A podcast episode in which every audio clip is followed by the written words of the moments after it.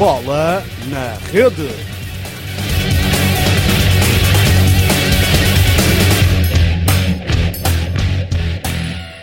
Olá, bem-vindos a mais um Bola na Rede Modalidades.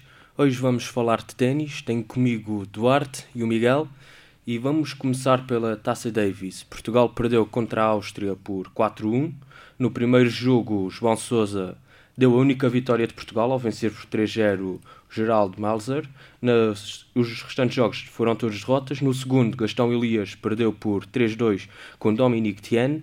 No terceiro jogo, os pares, que jogou com João Sousa e Gastão Elias, perdeu por 2-3 contra Dominique Thien e Alexander Peia, depois de ter estado a ganhar por 2-0. No quarto jogo e decisivo, uh, João Sousa perdeu por 3-0 com Dominique Thien. E no quinto jogo, derrota de Pedro Sousa por 2-0 com Denis Novak. Podemos começar por ti, Duarte. Como é que avalias esta participação nesta ronda de Portugal?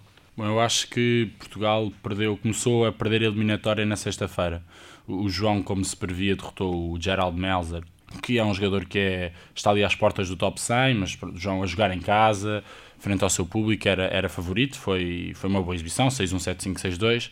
E, e depois o Gastão frente ao time, quando até nem era esperado que desse tanta luta, uh, teve uma grande oportunidade, esteve a liderar com break acima no, no quinto set, e depois ali com uma certa ajuda do, do selecionador eh, austríaco interromper constantemente os pontos o Gastão desconcentrou-se um pouco e, e acabou por, por ceder no tie-break de quinto set que eh, só entrou em portanto essa regra foi aplicada apenas agora nestas eliminatórias da Taça Davis foi uma alteração, não se jogava tie-break no quinto set da Taça Davis depois nos pares Portugal ganhou os dois primeiros tie-breaks e depois inexplicavelmente a dupla portuguesa foi-se abaixo o Pai é um jogador já muito experiente. Houve uma alteração no par austríaco, não era para jogar o time, depois acabou por jogar. A verdade é que a dupla austríaca, penso que aí selou quase de certa forma a eliminatória, uma vantagem 2-1. O time ia jogar o par. É certo que o time vinha do, do, do Golden Swing, eh, em que tinha acumulado muito desgaste físico, mas eh, também muitas vitórias e está muita confiança eh, recuperou de 4-2 com o Gastão, como disse, deu mais confiança ainda, depois ganhou o par e depois acho que o João aí ficou uns furinhos abaixo do que, do que era pretendido, perdeu em 3 sets fáceis com, contra o time e pronto, depois o quinto jogo já não, já não tem grande importância. Acho que Portugal podia e tinha condições para eliminar a Áustria, mas é, é o ténis, penso que essencialmente o primeiro dia foi, foi fulcral e deu logo uma vantagem à Áustria. Miguel. Sim, eu na mesma, na mesma onda, em primeiro lugar agradecer o convite para, para estar aqui. Na mesma onda, um, o Eduardo fez um resumo geral, eu queria focar-me nos três encontros que eu considero decisivos, que é o jogo do Gastão com o Dominic Thiem, o par, e depois o jogo do João Sousa no eh, terceiro e último dia. O Gastão Elias apareceu no primeiro dia muito solto, sem pressão. A pressão estava do lado do Dominic Thiem, que era o grande favorito. O João Sousa, recordo, o Gastão Elias nem sequer é top 100. Um, e o Dominic Thiem é 15 do ranking ATP, portanto ia muito mais pressionado para este encontro porque era ele que tinha que garantir o ponto. E a certa altura, realmente, o Gastão Elias começou a crescer na partida, aproveitou bem o fator casa e, um, e cresceu tanto que o Thiem viu-se muito perto de, de, perder o encontro e foi aí que entrou depois todo o ambiente de Taça Davis, que nos é favorável quando as coisas nos correm bem e pode, ser, e pode jogar também contra quando nos correm mal e foi isso que aconteceu neste caso do selecionador austríaco que constantemente interrompeu a partida. O, não parece que a derrota tenha sido por aí, nem parece justo um, desvalorizar a derrota uh, por esse fator, mas a verdade é que os pormenores fazem, fazem a diferença nestes momentos e, e, pode ter sido por aí que o Elias não, não tenha ganho um ou dois pontos que podiam ter sido importantíssimos para um resultado diferente. De qualquer forma, e a partir daqui, eu acho que o Elias fez mais do que aquilo que era esperado na Taça Davis e, portanto, partiu novamente muito bem do ponto de vista mental para o segundo dia, para o jogo de pares, onde foi ele o grande baluarte da, da equipa de pares de Portugal. João Sousa esteve hum, uns furos abaixo daquilo que se lhe pedia, ou seja, digamos que o Gastão Elias foi talvez o melhor jogador da seleção portuguesa, ao contrário daquilo que o ranking indicava, que era uh, João Sousa. O João Sousa esteve uns furos abaixo, o Gastão Elias lá segurou a coisa enquanto pôde, um, mas não deu para, para vencer os três sets, e depois um João Sousa que a jogar em casa não consegue resolver o jogo de pares a ganhar 2 sets a 0, entra num terceiro dia muito mais desmotivado, enquanto por outro lado o Dominic Thiem, que vem de duas vitórias muito bem conquistadas, com tecnicamente, fisicamente e mentalmente muito exigentes, aparece num terceiro dia muito melhor e sem qualquer tipo de surpresas vence o João Sousa, que, como disse no fim, e já sobre lágrimas, esteve, esteve abaixo daquilo que lhe era exigido. Esta foi, a meu ver, a primeira vez que o João Sousa frente aos seus conterrâneos uh, vimaranenses esteve abaixo daquilo que se exigia, ele sempre esteve muito bem, um, ehm, sempre que jogou em Guimarães, ele ganhou lá um, um Challenger ou um Future, já não me recordo um qual era a categoria, exatamente, realizado no Open Village Sports, e por norma ele está sempre muito bem frente aos seus, ao seu público, desta vez não esteve tão bem, o público, pelo que ouvi dizer, eu não tive a oportunidade de estar presente, correspondeu dentro das expectativas à chamada uh, a esta eliminatória da Davids. E efetivamente, como estávamos aqui a comentar antes de, do podcast, foi uma pena não termos ganho porque perde-se aqui uma oportunidade de ouro e porque mais do que aquilo que eu estava à espera pessoalmente, acho que estivemos muito mais perto da vitória do que, do que aquilo que eu esperava antes do, do início da eliminatória. Deixa-me só dar aqui uma nota, o Miguel ficou ali o, o jogo do Gastão o Gastão nesse jogo apresentou um nível no seu serviço brutal, faz mais de uma dezena de ases, serviu muito bem o primeiro serviço, a porcentagem de pontos ganhos é, é muito bom, sobretudo estava a jogar frente a Dominic Team. E acho que sim, corroborando isto que o Miguel disse, o Gastão esteve a um nível impressionante. Ele já tinha defrontado o time há, há umas semanas antes, inclusive o time salva um match point com o As na altura, num, num tie-break de segundo set em Buenos Aires. E, e sim, relativamente ao João, eu penso que, eh, e, e, concordando com o Miguel, ele joga bem a, a, frente ao seu público em Guimarães. Nesse Challenger, inclusive, salvou um match point frente ao irmão do Julian Beneteau, acho o Antoine Beneteau. Depois acabaria por ganhar o torneio até com relativa facilidade. Mas sim, foi uma pena. O João é, é realmente um grande tenista, mas uh, acusou talvez um pouco, um pouco a pressão. Continuando na Taça Davis, Duarte, qual é o futuro de Portugal nesta competição? Bom, o futuro de Portugal é algo confuso, tem aqui algumas hipóteses. Eh, vou tentar ser o mais breve possível para esclarecer. Portanto, Portugal agora pode jogar de, do fim de semana de 15 a 17 de julho, não joga de certeza. Portanto, a, a acontecer, Portugal poderá entrar em cena 16 a 18 de setembro. Portugal pode defrontar a Ucrânia em casa, caso a Ucrânia perca com a Áustria. Portanto, a Ucrânia e a Áustria vão disputar agora é uma eliminatória que pode dar acesso ao play-off ao grupo mundial e caso a Ucrânia perca, Portugal recebe a, Ucrânia. Em caso de vitória, mantém-se no grupo, no, no grupo 1. Eh, Portugal não joga com a Ucrânia caso a mesma derrota à Áustria. Isto tem algum sentido. Depois, aqui na, nas outras possibilidades, Portugal pode jogar, eh, jogará de 28 a 30 de outubro, se perder com a Ucrânia, na hipótese de a defrontar, uh, e pode ter como adversários a Eslovénia em casa ou os espanhóis, e aqui seria uh, um sorteio. Portanto, resumindo, penso que Portugal, se defrontar a Ucrânia, depende também de quem jogar. O Stakowski é um bom jogador, o Dokopolov também, já muito sabidos no, no circuito. Deixa-me só dar aqui uma nota para o do, do João ter jogado em piso rápido. Foi uma aposta da seleção, porque o João embora as pessoas possam ter uma ideia contrária, é muito forte no piso rápido, é, inclusive ele gosta de jogar em terra em piso rápido e, o time, e tinha inclusive derrotado o time já em piso rápido. Penso que em Zenit, São Petersburgo foi, foi onde foi. E, portanto o João falhou de certo ponto nesse, nesse aspecto, que foi uma aposta que a seleção fez nele. Vamos agora mudar para o escândalo da semana, se é que podemos falar, chamar assim.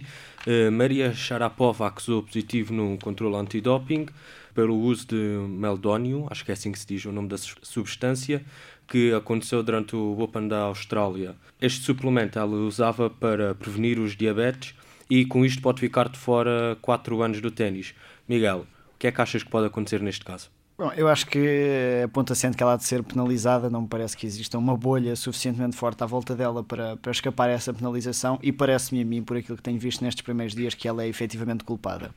Ela fala no, na sua primeira declaração, na conferência de imprensa, onde admitiu o uso dessa substância, ela refere que, apesar de ter uma equipa muito grande, não se pode culpar a equipa porque ela é que é a cara dessa equipa. Eu acho que esta declaração é a nota de culpa de Maria Sharapova, ou seja, eu quero acreditar que pelo menos uma equipa que há de ser muito bem paga tenha avisado mais do que uma vez que aquela substância era proibida e que ainda assim ela optou por continuar a tomar e portanto a culpa é obviamente dela. Uh, isto tem efeitos um, muito grandes no ténis eh, feminino, que já sofre, especialmente em Portugal, mas em todo o mundo é sempre, corre sempre abaixo do ténis masculino, do ponto de vista financeiro, do mediatismo, e isto acaba por ser um escândalo cujos impactos ainda não sabemos bem, porque ela é talvez a figura maior do ponto de vista publicitário do ténis, do ténis feminino. Ainda sobre, sobre, este, sobre estes primeiros dias deste, deste escândalo, uh, obviamente que eu, eu acho que por tudo o que ela fez, nós devemos desculpabilizá-la à primeira vista por, por este, por, por, pela utilização desta substância, mas ainda assim, obviamente, um, penalizá-la pela, pela utilização da mesma. Ou seja, não devemos crucificá-la para o resto da carreira, mas sim dar-lhe uma penalização dentro daquilo que está, que está previsto isto pelo menos nestes primeiros dias. Saberá-se há mais no futuro, porque é normal que ao longo das próximas semanas os, os, os detalhes venham a ser apurados ainda mais uh, especificamente. Bom, concordando aqui com o Miguel, só para dar alguns dados estatísticos de quem é Maria Sharapova e o que representa. Ela não é uma campeoníssima do. Ganhou-se já, inclusive, é 5 títulos do Grande Slam. O primeiro aos 17 anos de idade, daí o mediatismo que ela tem. Foi uma jovem que apareceu e ganhou o Wimbledon em 2004. Portanto, ganhou logo aí um mediatismo brutal. Depois conquistou o SA Open, o Australia Open e Roland Garros tem um prize money já superior a 36 milhões de euros, mais de 600 vitórias no circuito profissional e é, como Miguel disse, a desportista mais bem paga do mundo. Não é só do ténis, é, relativamente às mulheres, ela é mesmo a, a mais bem paga. Pois, vamos ver. É, o teste antidoping que data de 26 de janeiro, no, quando corria o Australian Open. Eu concordo com o Miguel. Acho que numa equipa e profissionais que são e muito bem pagos que são, ela foi avisada, com certeza. Eu acho que aqui é que está uh, o ponto uh, importante de, de, deste, desta matéria. É que sendo Sharapova avisada e continuando a tomar a substância, é grave. É grave porque sabia que estava a cometer uma ilegalidade. Agora, são vários os casos de, de doping no ténis, vamos ver, não, não tiveram um impacto brutal. Agora, eu acho que é importante pensarmos e tendo em conta, não tendo uma direta relação, que tivemos há pouco tempo o escândalo das apostas e eu acho que Maria Sharapova pode pagar um bocadinho por aí. Ou seja, o ténis, que sempre foi visto como um desporto íntegro, eh, em que o doping e nada desses escândalos o afetavam, pode querer dar aqui uma, uma mão forte, pesada, de autoridade, ou seja, não queremos este tipo de coisas no nosso desporto. Eu acho que Maria Sharapova pode pagar por aí.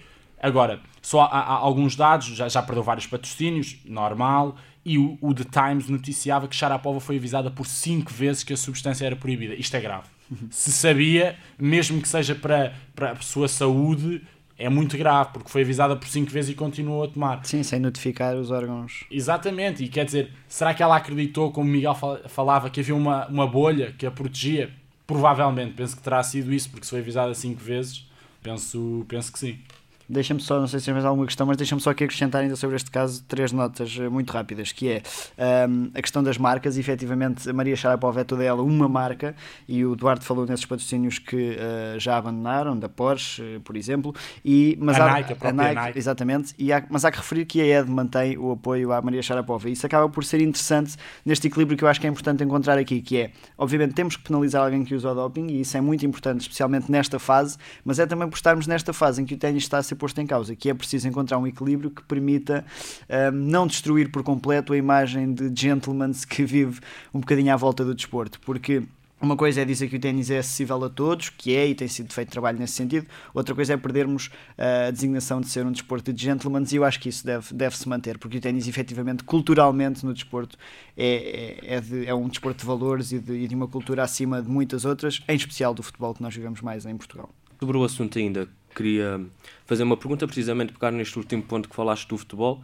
Nós vemos, por exemplo, uma modalidade como o ciclismo sempre em cima do doping e a combater o doping, portanto, e que é visto, vista como uma modalidade de drogados, podemos dizer assim.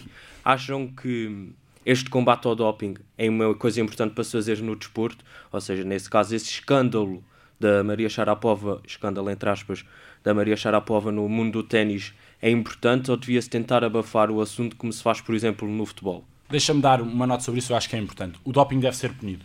Ponto assente. Não tem que haver complacência por ser ou o Rafael Nadal, que é um ícone do desporto, ou o Roger. Tem que ser punido, não interessa quem, e, e se, se, se se desculpar os grandes ícones, depois não há autoridade para questionar uh, um Zé Ninguém, entre aspas. Eu acho que é importante esclarecer os nossos ouvintes que o Meldonium tem efeitos práticos. Segundo uma notícia que eu pude ler no, no Ténis Portugal esta semana, uh, os efeitos aumenta a resistência dos atletas, a recuperação após os treinos, também funciona como um anti-stress, isto é importante, muitas vezes sabemos que a pressão nos encontros desempenha um papel essencial na resolução dos mesmos e, e portanto, quer dizer, esta substância tinha um efeito prático, havia melhorias na, na, na, performance dos jogadores. Depois dar aqui uma nota para o criador desta, desta substância, Ivarx Calvin, que deu uma entrevista em que eh, foi ele o inventor da substância e que não é doping. Esta substância na Europa e nos Estados Unidos é proibida, na Europa de Leste não. Ou seja, vários atletas russos e toda essa zona podem utilizá-la, já foram inclusive alguns demites. Respondendo à, à, à tua questão, acho que é essencial o combate. Muitas vezes nos desportos mais mediatizados, como é o caso do futebol que estamos aqui a falar, é escondido. Tivemos agora o caso da FIFA que toda a gente achava que estava tudo bem e afinal eh, não estava nada bem.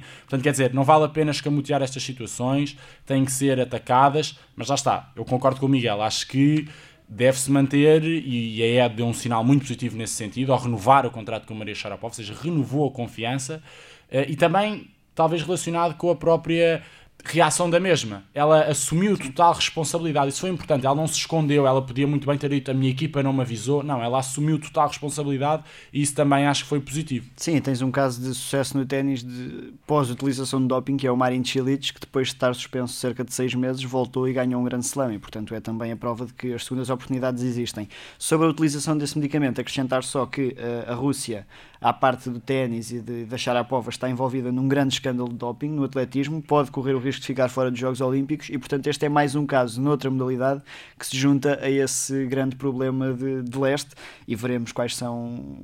Quer dizer, eu não, não estou bem por dentro desse assunto do ponto de vista do atletismo, mas não sei se há aqui alguma correlação entre o ténis e o atletismo também na utilização dessas substâncias, precisamente por causa desses regimes de exceção só esclarecer ainda aqui os nossos ouvintes que esta substância, e daí Maria Sharapova ter afirmado não ter conhecimento, foi proibida no início deste ano. Portanto, a, a, ITF faz o comunicado aos jogadores e, e, o diretor da ITF já veio afirmar que em setembro é enviada a lista para os jogadores e portanto em janeiro já está, já está em prática. Dizer só das reações, Rafael Nadal teve uma, teve uma afirmação bastante dura, deve ser punida.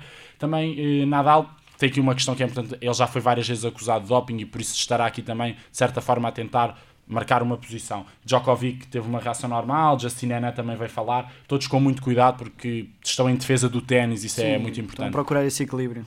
Bem, o nosso tempo está a acabar. Termos de ténis, o BNR modalidades vai voltar na altura do Estoril Open, talvez um bocado antes, a nível da antevisão. Voltamos para a semana com as antevisões das temporadas da Fórmula 1 e do MotoGP. Obrigado por nos ouvirem e até para a semana.